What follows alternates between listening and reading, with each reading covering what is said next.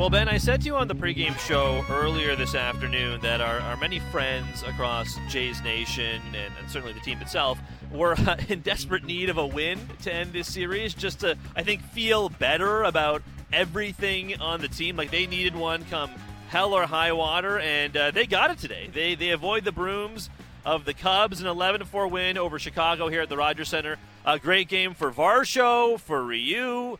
Four hit Whit makes an appearance. The bullpen, in large part, played very well. DeJong even cashes in a run. Like, all in all, the Jays head into a long awaited off day on a very positive note, which is a good thing, eh, no matter how you slice it. Yeah, even more than a win, an emphatic win. Yeah. Like, they, they didn't win 3 to 1 today because Hyunjin Ryu was really good, and he was really good but they won because of their offense today, and they won because of a home run. They won because of some hits with runners in scoring position. They won because of production one through nine without without some of their major contributors being, you know, Bo Bichette, Kevin Kiermaier, Matt Chapman in this lineup today. It was one of the more complete wins of the season, I think, for the Blue Jays. And look, one win by far does not solve everything, but there were at least a, a lot of huge positives that the Blue Jays could take away from this game individually. Yeah, I always like to say one loss should never necessarily, in and of itself, be a referendum on the season. I think for kind of in the same same balance, one gigantic win shouldn't also change any any opinions over one major thing. You can always take positives and or negatives from probably every single game, but certainly uh, the Blue Jays grabbing an emphatic win, like you're saying, over the Cubs, one of the hotter teams in baseball, avoiding the sweep, finally letting the offense doing some talking in that 11-4 win is always a positive. Uh, welcome to Jays Talk, of course, across the Sportsnet radio network, streaming live on Sportsnet.ca and the Sportsnet app. I'm Sho Alli. That's Ben Shulman. We're taking your calls and texts. Phone lines are open, as always, 416-870-0590, 1 star 590 on your cellular device. 590 590 is where you can text us. That's the People's Text line, and it is always open. And, uh, Ben, off day tomorrow. So here's what I'd, I'd, like. We can talk about anything anyone wants to talk about, certainly, phone lines or text line. But uh, Jay is now looking ahead to an eight game stretch that see two at home against the Phillies, three on the road against Cincy, three on the road against Baltimore. So here's our question: like, What is an acceptable record in that eight game stretch? Because it's a big stretch. After that eight game stretch, which will be at the end of August, leading into September a little bit. Uh, there's there's some quote unquote easier games in there, but you know the Phillies playing re- relatively well. The Reds have been much much better than people have thought this year, all things considered, and certainly the Orioles have been the Orioles and have, have punished the Blue Jays for much of the year. So an eight game stretch that goes against Philly and then into Cincy and Baltimore. What is an acceptable record for you in those eight games? And I'm curious what your thoughts are. Yeah, it's you know I, I probably will end up being uh, a little bit lower on that total than I would guess most of our texts are. Who okay. knows? But I, I really think if you're the Blue Jays and you considering also that you know that's a series on the road in Cincinnati and on the road in Baltimore, uh, a team you've beaten once this season. Twice, I think. Uh, twice. Yeah. Sorry, twice this season. Uh, one of them coming at, at Oriole Park at Camden Yards. I, I think really like four or five wins out of those eight games, I, I think is fine. Do I think it's like the greatest thing on the planet? No. But you're talking about a, a, Philly team that's very evenly matched with the Blue Jays right now and playing better baseball than they were earlier in the season. They also had, you know, in the previous two game series against the Blue Jays, had the mini sweep of, of two games there. And then you look at Cincinnati, like you said, much better than they were expected to be. I will, I will say, you know, if, if there's a pathway to winning maybe five games in this stretch, I think you have to beat Cincinnati in this series. They've only won two out of their last 10 games. Their pitching is, is definitely starting to kind of rear its ugly head and the fact of just some inexperience and, and they truly weren't setting up to be a playoff team this year and some of that was reflected by their lack of movement at the trade deadline.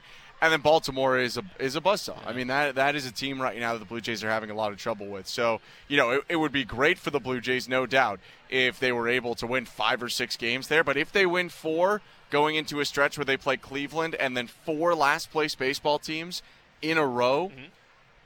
I I think that works all right for them because even if they give up some ground to teams behind them over the next bit, they in theory should gain a lot of ground when you go up against like Washington. It might not exactly be this order, but it's Washington, Colorado, Kansas City, and Oakland Yeah. in a four series run.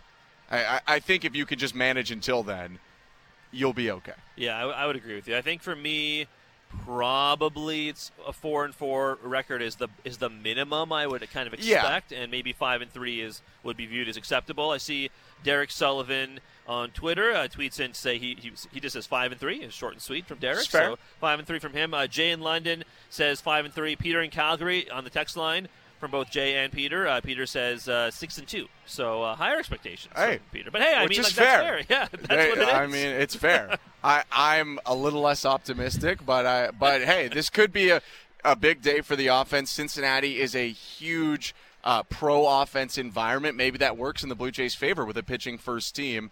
Maybe they can continue to pitch well and hit really well in Cincinnati, but it it, ha- it would have to start if they're going to go six and two, even five and three, probably Yeah. with a two game sweep over Philly. You would think so, yeah. I, I would- would tend to agree.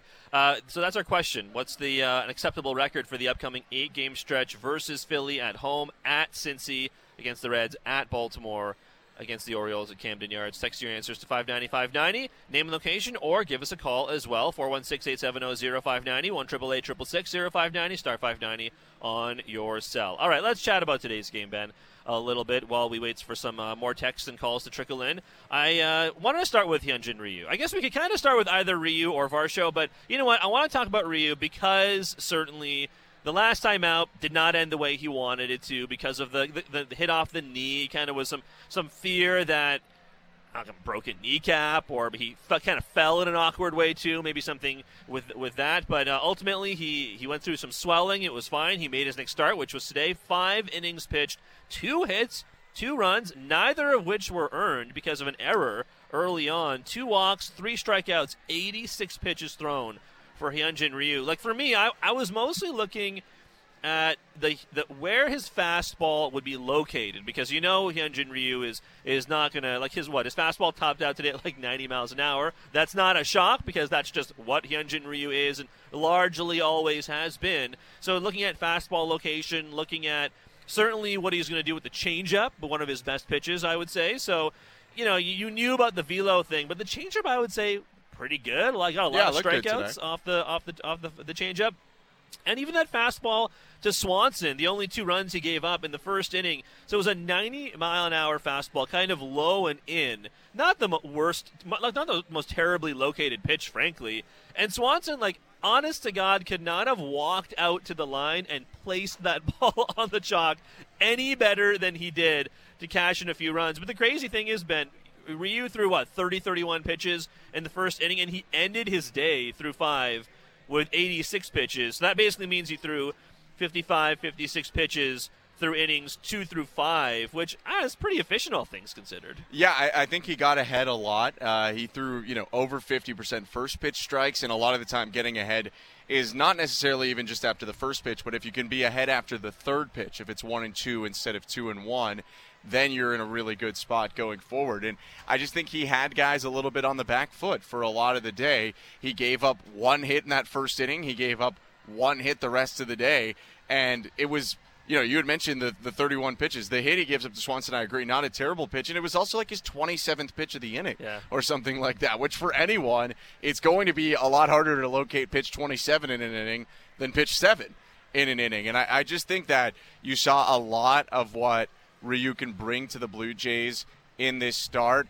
Uh, of, course, the pinpoint accuracy, I think, was there. The ability to induce weak contact because he goes through five innings, only gives up two hits, but only strikes out three. I mean, he's just not a, a huge strikeout guy. But also, I, I think a huge thing and potentially a reason here that he can stick in this five starter role, a- and right now Manoah will go work on some things, is Ryu is such a veteran. I mean, this game started about as poorly as it could have started for the Toronto Blue Jays. Yeah. An error from Brandon Belt at first that keeps an inning going longer than it should have. It, it wasn't with two outs, but if you like retrace but the inning, could have been a double play, perhaps. could have been a double play, true, to end the inning. Not to mention, Ryu ended up getting two outs before any runs scored. So, like, even if just one out is made on that play, it in theory should have been an inning ender. And Ryu keeps the Blue Jays just in the game. Obviously, he gets the help with the five runs in the bottom of the second, but he comes out, pitches a very efficient second inning. The Blue Jays take the lead, and he just keeps rolling from there. I, I think you know that the moment's not going to get big for Ryu. Yeah. I, I don't really think at all in his major league career you've seen a lot of frustration ever from Hyunjin Ryu. Like he is just going to go out. good point, actually. I don't think I ever really ever remember seeing him show like any sort of negative emotion. No, I, I think he just goes out there and he focuses on making the next pitch every single time that yeah. he's getting into that wind. And that's huge for a team that, you know, I think at a minimum is just searching for consistency out of the five spot in the rotation. And that's what it is, right? Like with given what you I'm not saying this to bag on Alek Manoah whatsoever. No, but it's just like given that he has been for so much of the season, Manoah, your your quote unquote fifth starter when that's not what you expected from him, getting what you've gotten from Ryu Eh, apart from like the first inning against the Orioles in his very first start back when he got basically ambushed by them.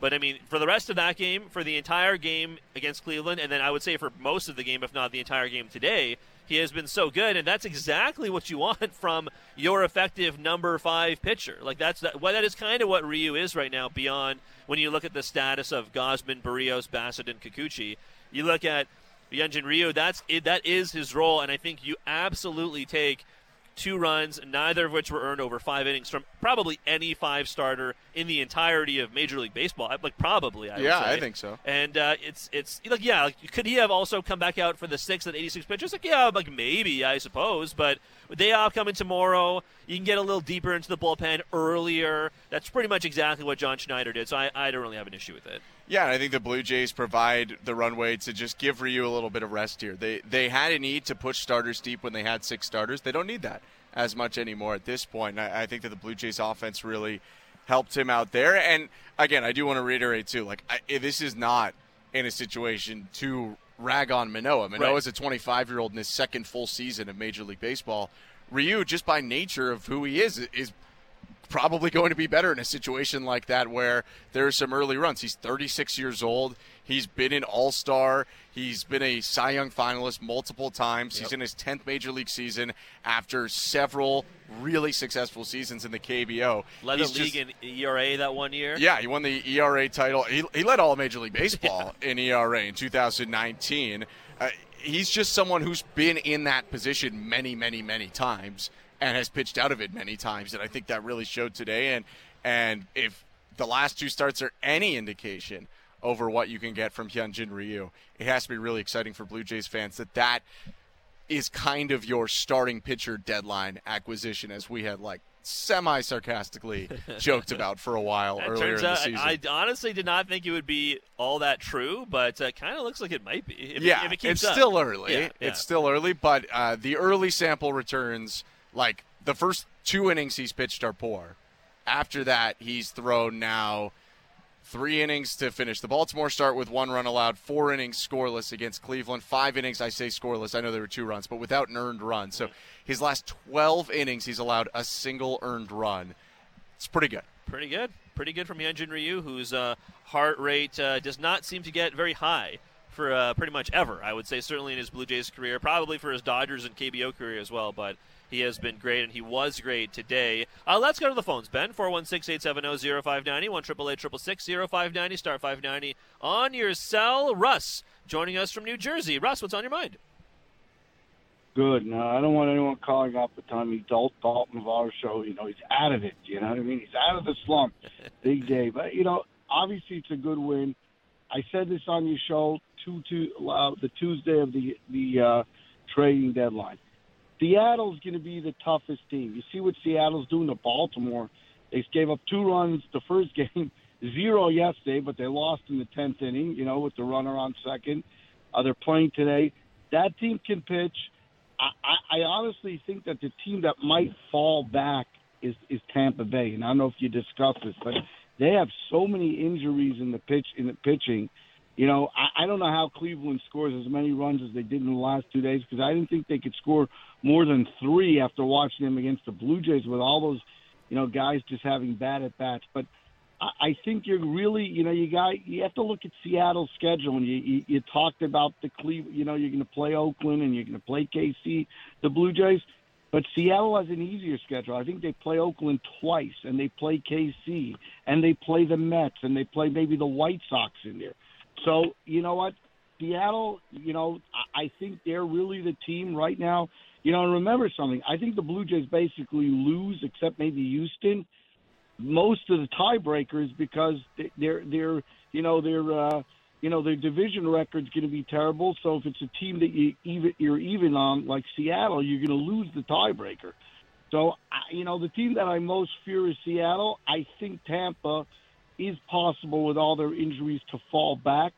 And you know, to, you you see in the last few days giving up all those runs to Cleveland. They can't pitch right now because half their starters are out. So, you know, it's a big win, but you know you can't just say four and four. We got to do. We got to go five and three. You're playing Philly at home two games. You know, you play you play the Reds. They're a decent team, good team, but you can beat them two out of three. And you know what? It's time you beat Baltimore a series this year. It's time hey, you Russ, did it. Yeah, you know I, I mean? I, so I, hope, agree, I agree with you. I, I 100% agree with you. Thank you for the call and, and for joining us here on, on J Stock. Yeah, I mean Russ goes with Ben five and three, and, and I agree with him that you you do need to start beating. You can't just only beat up on the bad teams. Like you do need to beat the good teams at at some point, whether sure. it's in the wild card or whether it's in the playoffs or just ahead of you in the regular season. So Russ is absolutely right. So maybe this is the time for them to do it when they head to Baltimore next week. But so Russ says five and three. Um, I'm going to read you some of these texts as well. The text sure. line, okay, five five ninety five ninety. Name and location. Mike in Kingston says ideally five and three would be acceptable. It's a 62% winning percentage. Uh, I do remember Mike, Mike te- did text yesterday. He said, "I hope they do better today." In my text to you, and they did. So there you go, Mike. Uh, coming Yeah. through for Mike and everyone else here. I see uh, uh, DB in London. Sean Ben, four and four would be acceptable. Five and three is desirable, perhaps unrealistic. Uh, Jared in Calgary says, "I think the Jays must, and must is in all uh, all caps, Ben. I think the Jays must go six and two." And uh, Matt in Halifax, uh, great to see Varsho get the team on the board. We'll talk about him in a sec. Uh, good to see DeJong get in on the fun. I'd be happy with a five and three record. Four and four would be acceptable as well. So yeah, I, I think everyone seems to start with a with a 500 road trip or pardon me, 500 just next eight games because of course this Philly series is here at the Rogers Center. But Yeah. but fi- four and four seems to be where everyone is starting.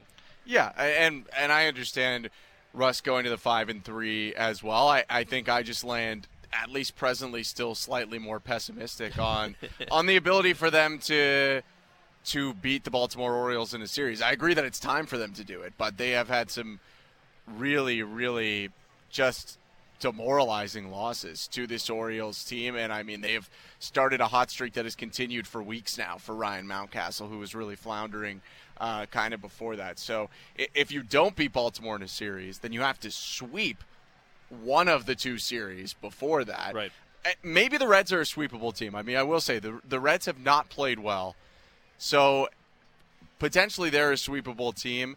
Philly just is getting pretty hot right now. It's hard, but I understand it. I mean, I mean, there's a definite chance that if you go four and four, Seattle does pass you. They have some of their easier series too coming up right now, whereas the Blue Jays it's in a couple weeks.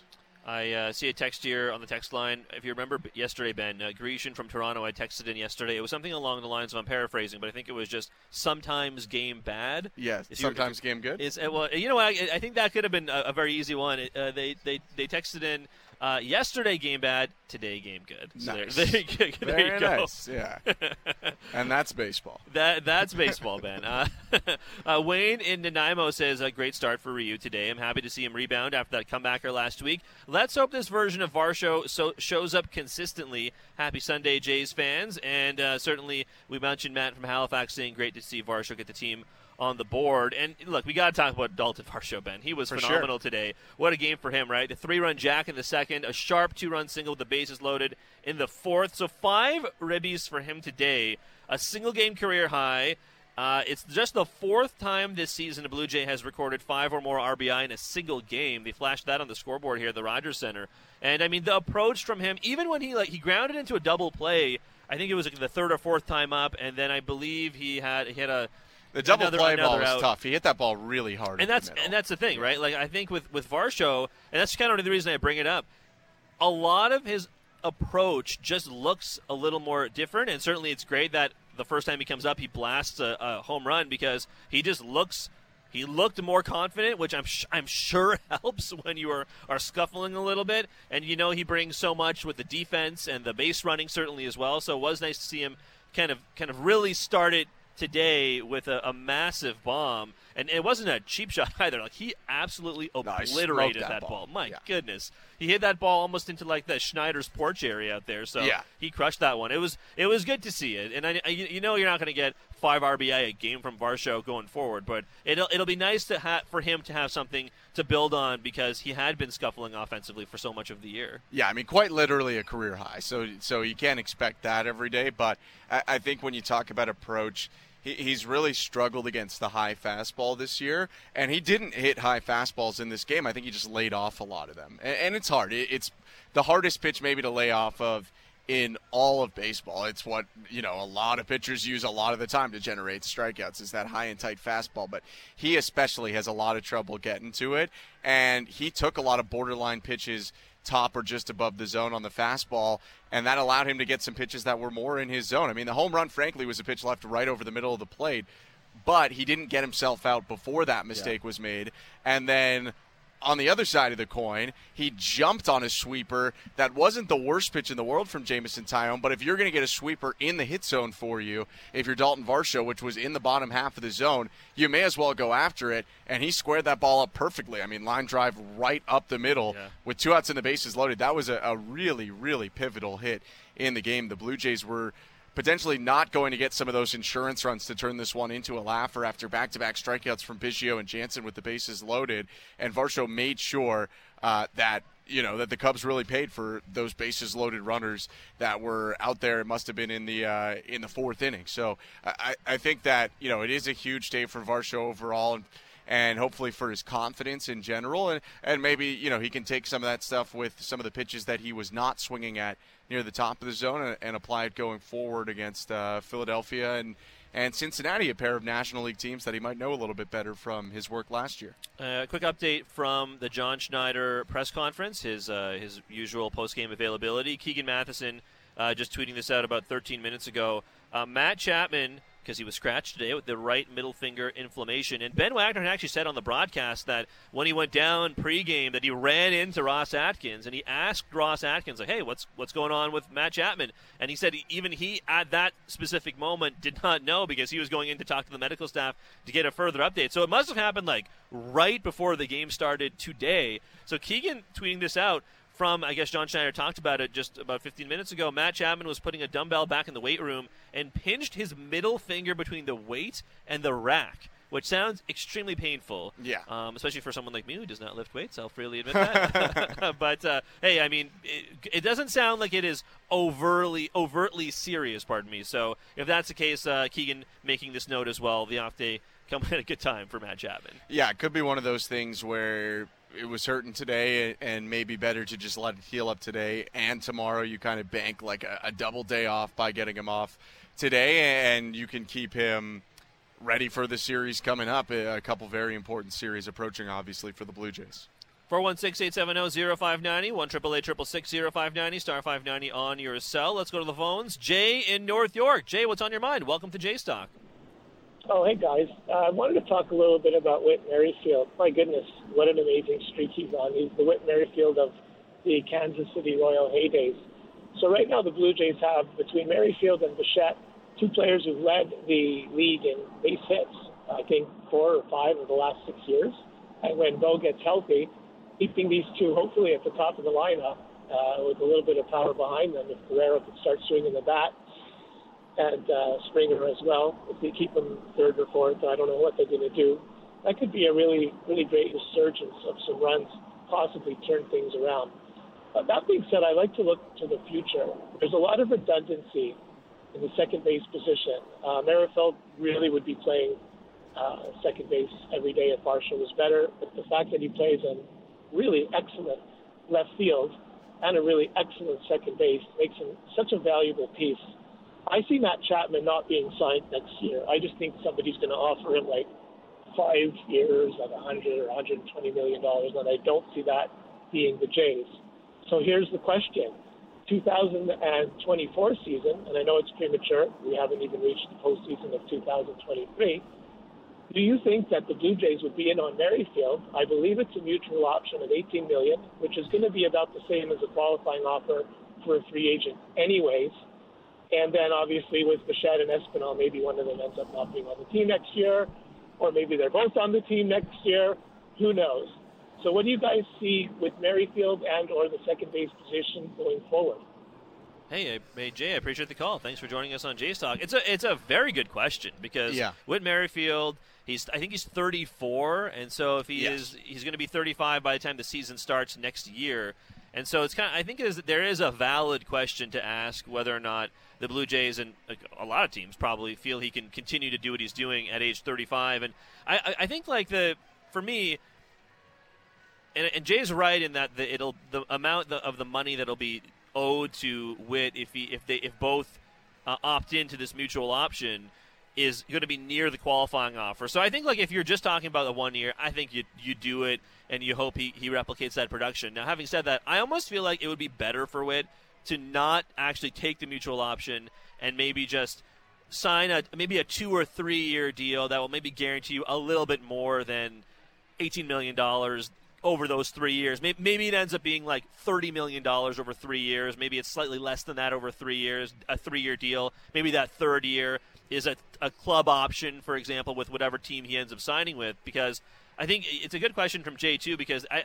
I don't necessarily think it, it, it, it can lock him into second base. Like I've long said, maybe Whit should only be at second. They go out and get someone else to be in the outfield. The opposite could also be true. You could also, in theory, have Whit only in the outfield and get someone else to be the everyday second baseman, which is very possible. Whatever happens, though, I think he obviously needs to remain an everyday player because he has been so so good. Four hits for Whit Merrifield today. Again, four hit Whit instead of two hit Whit.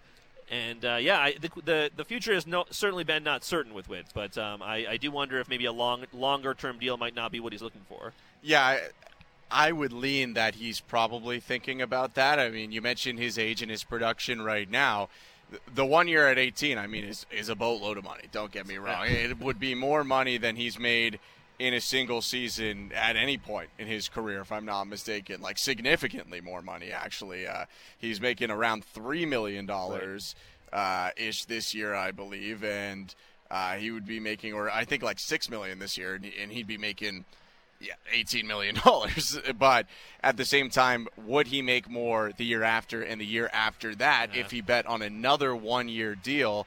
Then he has to keep the production up so much so again that now at age 35, going on 36, he would be garnering another deal. So I, I do think that Whit more than likely tries to cash in for a multi-year deal here.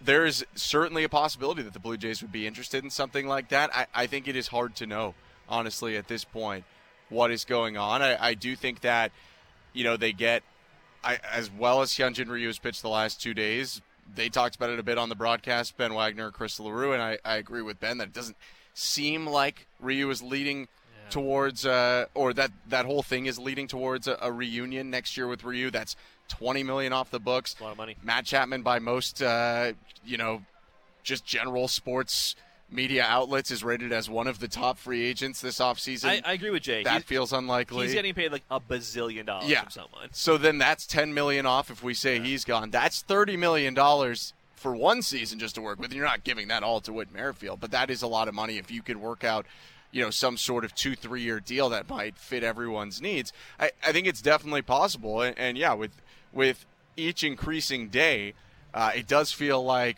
the blue jays need Whit Merrifield more and more on this team. We'll just see if uh, if they're willing to pay guys uh, a little bit later into their careers than the Blue Jays traditionally have done in their history, which usually does not uh, lead towards those kind of Yankee Red Sox contracts where guys are paid until they're you know 36, 37. Yeah, I think you're. I think you and, and Jay are right in that you know maybe a, the, the team could look premature as though though it may be, the team could look very different next year with if if all of I think Merrifield is the most likely to resign, but if all of Merrifield, Chapman, Belt, Kiermaier, and Ryu are could all be gone. They could all be gone. right? Yeah. So they, they, could be maybe there's a youth movement. Maybe uh, maybe uh, Candelario is going to be playing in Toronto yeah. next year. Who knows? But uh, maybe it's Orelvis Martinez we're talking about, or Addison Barger, or more about Davis Schneider. Who knows? There's a lot of a lot of options free agent wise when you look tor- towards 2024. Yeah, and I think those three names you brought up play a lot into it too. They have three guys that that, in theory, can play kind of third base and second base Yeah. in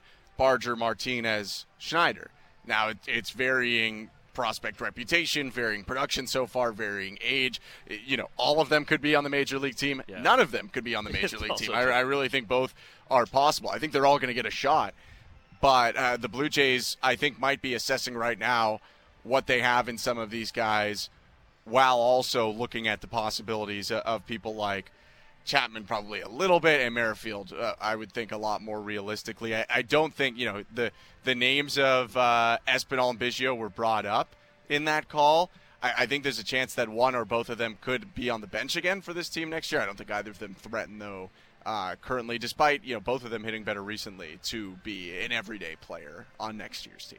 416-870-0590, 1 590 star 590 on your cell. Those are the numbers to call. 590 590, name and location. You're listening to Jays Talk. We're going to st- step aside, take a very quick break. When we come back, back to those phone lines, back to the text line as well. Take a look at your answers for uh, what is an acceptable record for the Blue Jays in this uh, next eight game stretch at home for two against the Phillies, three in Cincy against the Reds, three in Baltimore against the O's. So still some time to give us a call or send us a text. We'll also take a look at the Bet365 standings update. And let me tell you, if you don't like the Yankees, you're going to like the update on the other side of the break. You're listening to Jays Talk, Sean Ben with you on the Sportsnet Radio Network.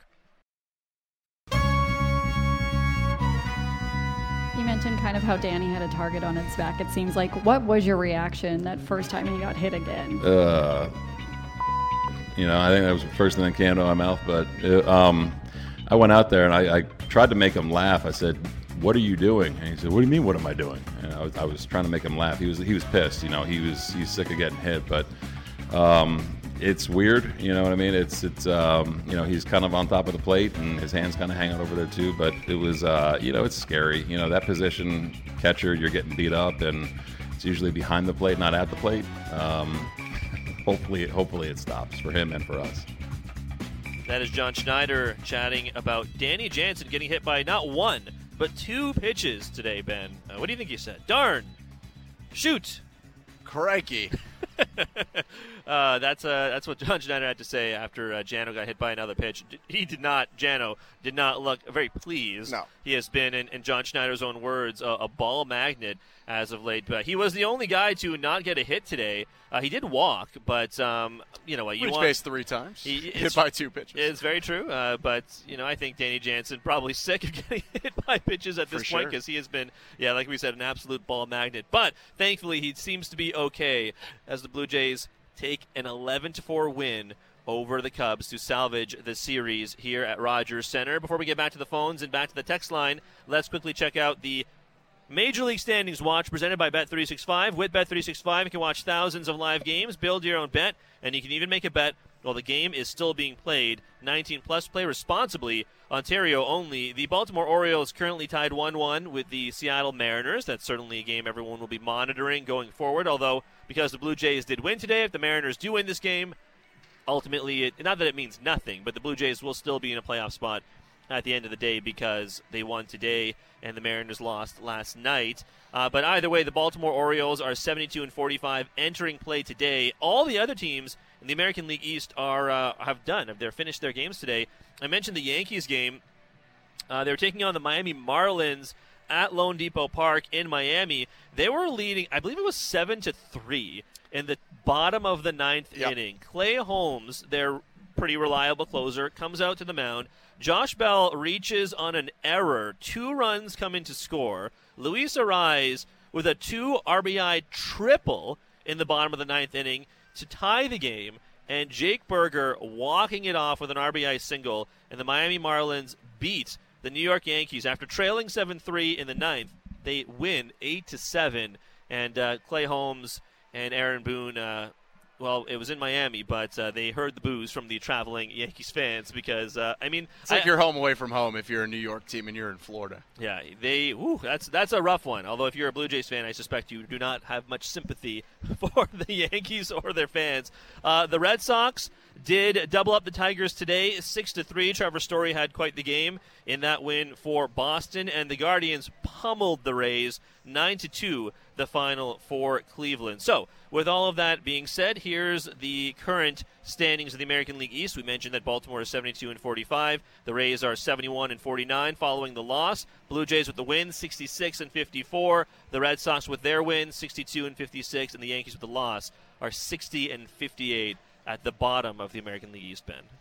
Yeah, it's uh, you know it's a it's a solid day for the Blue Jays American League East wise, and the good thing about when you win is a game like Orioles Mariners. There's always going to be some benefit for you now. Either you end up gaining a game today on the Orioles, or you create a, at least a tiny bit of a cushion here on the Mariners. And I could see Blue Jays fans wanting that to go either way, depending on how optimistic or pessimistic you feel about the Blue Jays' chances within the division.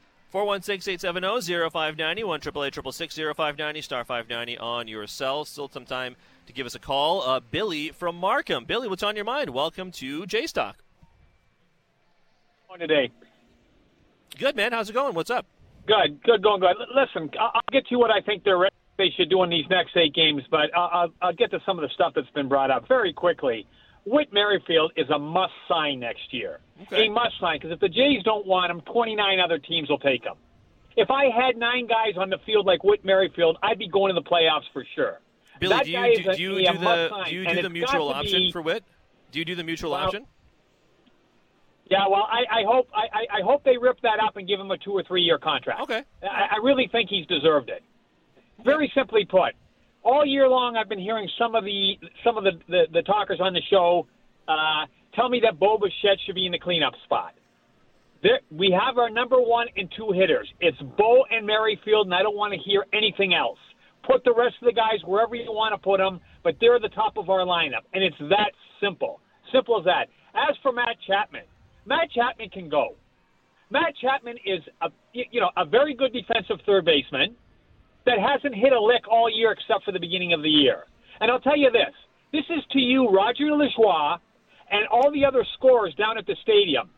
I'll tell you this: he has gotten a lot of charitable calls at third base this year that were flat out errors. That if they come around to score are earned runs against our starting pitcher or relief pitcher, absolutely charitable calls for Matt Chapman. Matt Chapman can go. We don't need him. Simple as that. We'll rebuild. Finally, guys. Finally. Am I hearing people? Am I hearing this right when I listen to this show? Am I hearing people tell me that four and four and five and three is good in the next eight games? You better give your heads a shake. The Seattle Mariners ran off eight in a row. The, Cincinnati Reds ran off 12 in a row. We got 40 games left in this season. It better be six and two, seven and one, maybe eight and zero. That's what we got to do to get into the playoffs. Four and four, five and three is flat out not good enough. And because we're playing Baltimore, let's not forget Boston had Boston beat us seven straight, and we walked in there and swept them. We got to be thinking sweep Orioles, not let, let's just play the game right and go two and one or one and two. It's time to get serious, guys. We're fighting for our lives, and this is a team that's supposed to win the damn World Series. Four and four don't cut it, and five and three don't cut it. That's all I got. Later. See you, Billy. Thanks for thanks for calling in. I uh, a lot of a lot of passion from Billy as usual, Ben. Love the passion. Uh, so uh, first of all, I agree with the Whit Merrifield thing.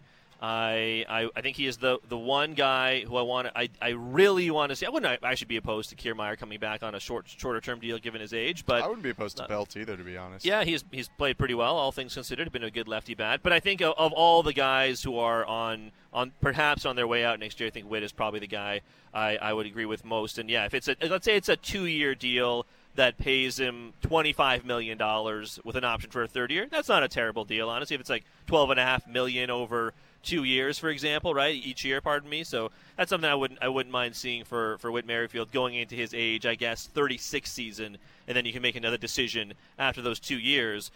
Uh, for the record thing, I'm going to read some more text here. I see Gilbert in Woodstock. Five and three. There was no name on this one. It says eight no or bust, which is uh, very always very I'm gonna guess. Billy sent that one. maybe, maybe Billy did send that one.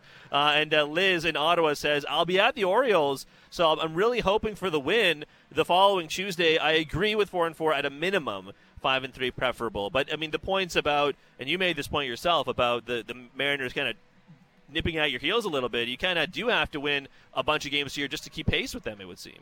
Yeah, and, and again, we uh, like at least what I was thinking is the minimum acceptable record. You always want to go eight and zero, and and like the players. We're not saying what the players should be thinking here, if that's what Billy was commenting on. Obviously, the players should be going in there trying to win every single game. But I, I think if you go four and four in this stretch, like the other teams are all above 500, they're also trying to win all of those games, and they also win more games than they lose. So I, I, I'm not saying that you should raise a trophy above your head at four and four.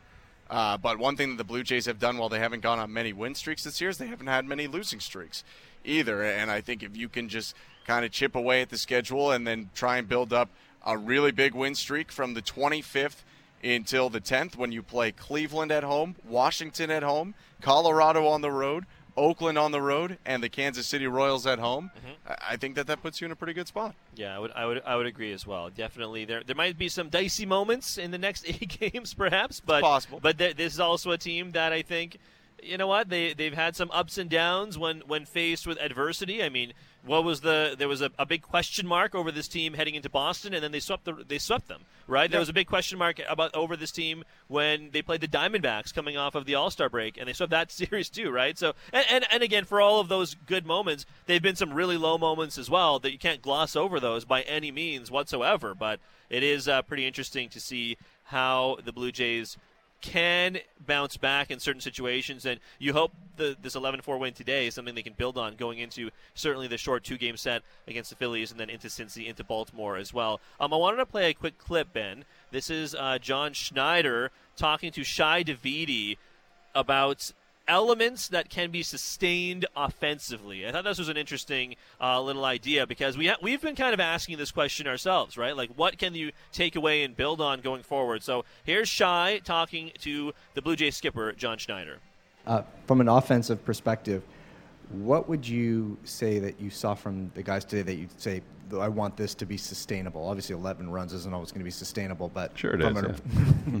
well, in theory, uh, approach-wise, what what elements from the approach that you saw do you think can be sustainable? I think taking pitches that are borderline strikes for one. Um, it's getting it's getting big hits in big spots. You know, three-run homers are huge, and then two-run singles with two outs are huge. So I think it's just really being selective with what you want to do and knowing what you can handle, you know. And that's, you know, guys, they know that. And baseball's hard, you know what I mean? Pitchers are attacking uh, certain areas, and it's a game of adjustment. So I think it's just being ready for that and how you're going to kind of um, pivot whenever you have to. But you look at, you know, walks like, you know, Cavan on base three times.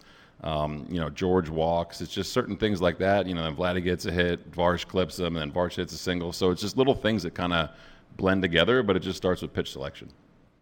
That is John Schneider chatting about uh, what is what is offensively sustainable with the Blue Jays. Uh, Shi Davidi of Sportsnet asking him that question as well. You know, he mentioned a couple players there certainly, and talked about Daulton Varsho. You know, one guy and we haven't really talked about him too much today. But uh, and I said I've said this a million times, and Barker has said this a million times as well. So has Blair. But uh, the idea, Ben, that you know a lot of the offensive responsibility falls on the biggest bats, certainly, especially more so with Bo Bichette not in the lineup right now. But uh, Vladimir Guerrero Jr. had, a, I would say, a, a, decent outing today. Two, I think, Ribby doubles. Uh, pardon me, Ribby singles. singles yeah. And uh, you know what, Bo? Uh, pardon me, Vladdy has been one of the better hitters on the team, if not in the division, when it comes to runners in scoring position and two outs. Yeah. He actually has been quite uh, if, if if that is something you can in theory use to quantify being quote unquote clutch, but Vladdy actually it's it's all the other times that you kind of get frustrated with Vladdy sometimes, but with uh, runners runners on and uh, in scoring position and two outs, he's actually been pretty good.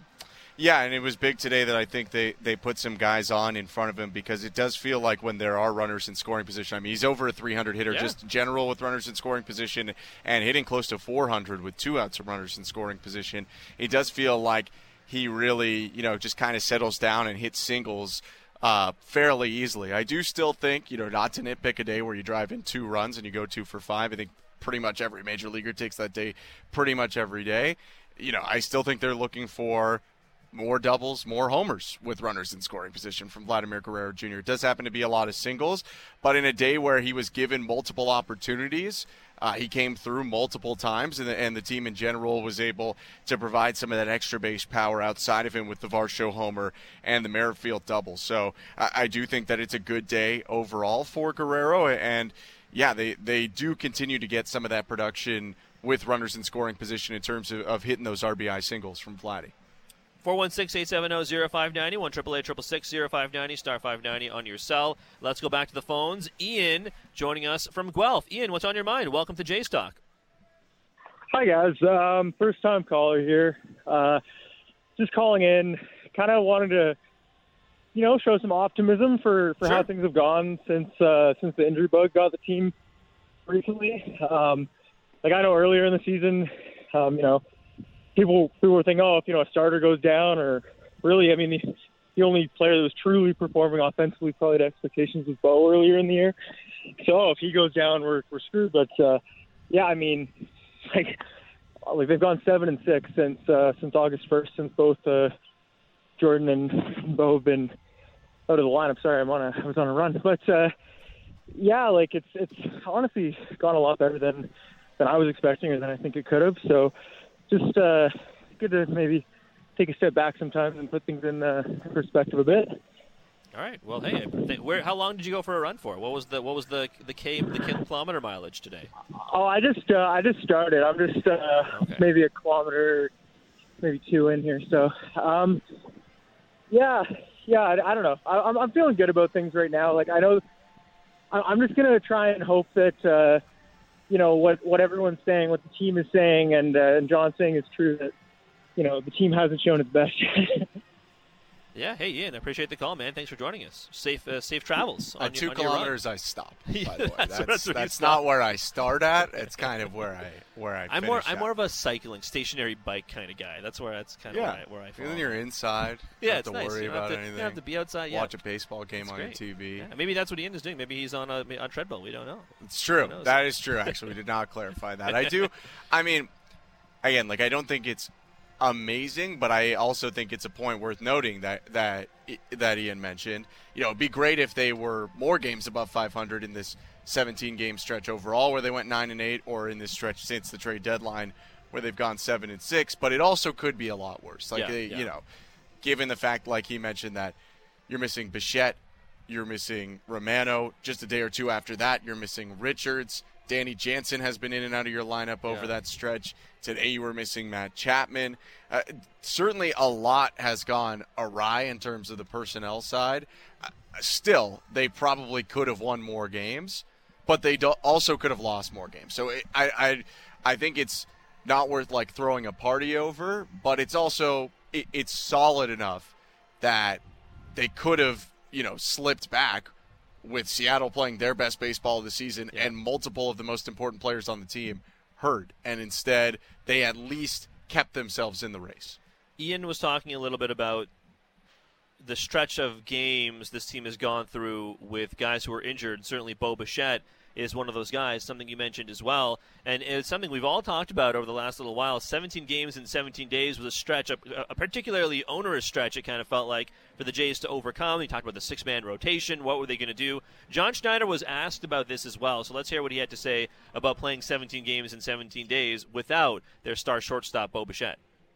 you're through the 17 and 17 now looking back at it you know with no Bo no romano and various you know danny pincushion and chapman um, do you look back at you survived it or how do you look back on, on the run I mean, you look back on it, and it was, you know, it was winning baseball. It was above 500, and when you really kind of take a step back and say, you know, you lose your best hitter, the guy that's leading the league in hitting, it's it's tough. Um, so yeah, there's some ups and downs. You know, you you sweep Boston, and you you know you play okay in Cleveland, and you come here and, and you get one out of three. But it's um, you know, I thought we did fine. You know, uh, the pitching and defense has been as consistent, you know, as anyone all year.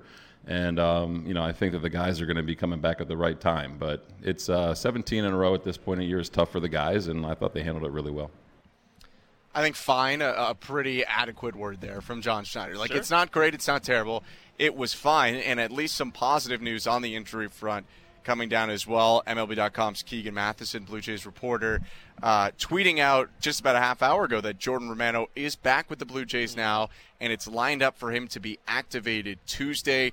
Ben Wagner had mentioned today on the radio broadcast that there is a, a thought that Bo Bichette might go out to Buffalo for rehab on Tuesday, with potentially the idea of him joining the team on the road trip in Cincinnati on Friday. So, you know, if they can take some of the solid or fine, really is probably a better word, fine play that they've had, keep that going, and then add back a Bichette, a Romano, a Trevor Richards Sure. into the mix, maybe even Kevin Kiermaier in the near future as well, who unfortunately had a bit of a freak incident cause his injury. It sounds like Kiermaier was only really out because they didn't want the stitches to split, To not because he like can't play. Basically, Yeah, yeah. yeah. So a, a lot of these, you know, maybe outside of Bo Bichette's, whose injury was, you know, fairly serious, a, a lot of these seemed like let's get them on the IL now so they're not injured later. Maybe this team i i is gearing up. Eh, You know, maybe Billy's right. Maybe they're about to go eight. No, maybe they can add all this in and, and really get on a huge run. Uh, ben, that kind of does it for us here on the program uh, for, for quite some time. Actually, you and I are not going to do Jays talk again until closer to I think the end of August because uh, actually you will be calling the Phillies series, the Red series, and the Oreo series. Yeah. So uh, good luck. I mean, I'm going to be around. You and I will Yeah, see, see we'll see each I'll other see- pretty like, often. pretty but- much every day pretty, that I'm- pretty much, yeah. We're not, not going to miss each other because we're going to be sitting next to each other most of the time, regardless. But it is uh, it is fun. I'm excited for you. I think uh, I'm I'm excited to hear your call of um, anything Elly De La Cruz does. Uh, I hope it's not anything crazy. Let's be real. But uh, he's a he's a special kind of player. Yeah, well, thank you. It, should be a lot of fun. And I called Elly De La Cruz at High A last Oh, year when I was working in the Midwest League. So uh, to do it again this year at the Major League level will be uh, a pretty crazy moment. Should be fun. That is Ben Shulman. I'm Sho Alli. Thank you for listening to Blue Jays Baseball, brought to you by Krown Rust Protection. New and used vehicle prices are rising and inventory is scarce. Avoid the hassle of buying prematurely by making your vehicle last longer with Krown Rust Protection. For a special summer offer on rust protection, visit krown.com today. So for Ben Shulman, Ben Wagner, Chris Leroux, Tom Young, Luke Swadron, Nick Blackmore, I'm Sho Alli. We're out of here. A day off tomorrow for everyone means that Blair and Barker are back on Jays Talk this Tuesday. I'm back next weekend solo at the Jays in Cincy. I'll talk to you then.